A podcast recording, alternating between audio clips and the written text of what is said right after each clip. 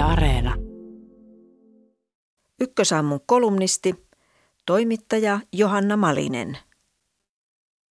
Suomen tehokkain rasvanpolttovalmennus haastaa sinut ylittämään itsesi. Haasteessa aamusi starttaa aina hyvällä energialla ja motivaatioboostilla. Esimerkiksi näillä sloganeilla hyvinvointiyrittäjä Ilona Siekkinen markkinoi suosittua verkkovalmennustaan. Valmennus on malli esimerkki 2020-luvun hyvinvointibisneksen menestysreseptistä.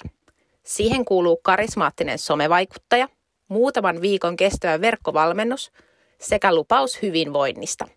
Samaa menestysreseptiä ovat hyödyntäneet ahkerasti viime vuosina Siekkisen lisäksi esimerkiksi hyvinvointivaikuttajat Marttiina Aitalehti, Sonja Aiello ja Erna Husko. Heillä kaikilla on Instagram-tileillään kymmenien tai jopa satojen tuhansien seuraajien sitoutunut yleisö.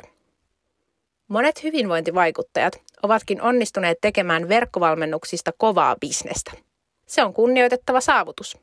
Esimerkiksi Siekkisen valmennus maksaa kuluttajalle 99 euroa. Suositut vaikuttajat muokkaavat valmennuksilla tuhansien ihmisten käsityksiä hyvinvoinnista ja terveydestä. Siksi on tärkeää kiinnittää huomiota myös siihen, millaisin keinoin hyvinvointia itse asiassa tavoitellaan. Yleensä kaava on seuraava. Osallistujat kokkaavat vaikuttajan keksimiä reseptejä ja laskevat suupalojensa kalorit ja ravintoaineiden jakaumat tarkasti.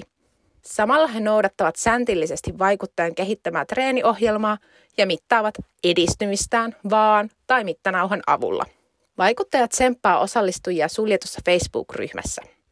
Ydinviesti on, että jokainen pystyy saavuttamaan unelmansa, jos vain tahtoa riittää. Sitten on loppuhuipennuksen vuoro. Moniin valmennuksiin kuuluu vapaaehtoinen muutoskuvakilpailu, jossa osallistujat lähettävät vaikuttajalle ennen ja jälkeen kuvat vartalostaan sekä tiedon siitä, kuinka monta kiloa kuluneiden viikkojen aikana on karissut. Valmennuksen lopuksi vaikuttaja palkitsee upeimmat muodonmuutokset. Esimerkiksi Siekkisen valmennuksessa kovimman tuloksen tehnyt lunastaa 2000 euron rahapalkinnon ja 500 euron lahjakortin tuleviin valmennuksiin. Kyyninen ihminen ehkä sanoisi, että valmennuksissa taidetaan loppujen lopuksi kilpailla siitä, kuka laihtuu nopeimmin. Valmennusten pilkun tarkoista säännöistä ja laihdutuskilpailusta syntyy vaikutelma, että nimenomaan laihduttaminen on hyvinvoinnin kannalta relevanttia. Sillä erotuksella tosin, että valmennuksissa ei puhuta laihduttamisesta. Yleensä käytetään trendikkäämpiä termejä, kuten kiinteytyminen, freesimpi olo, elämäntapamuutos tai urheilullisempi olemus.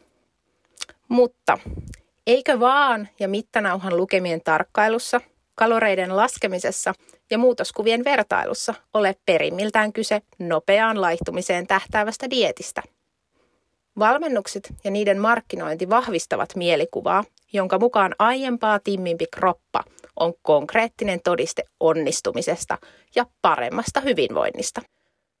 Ajatus on räikeässä ristiriidassa tutkimustiedon kanssa.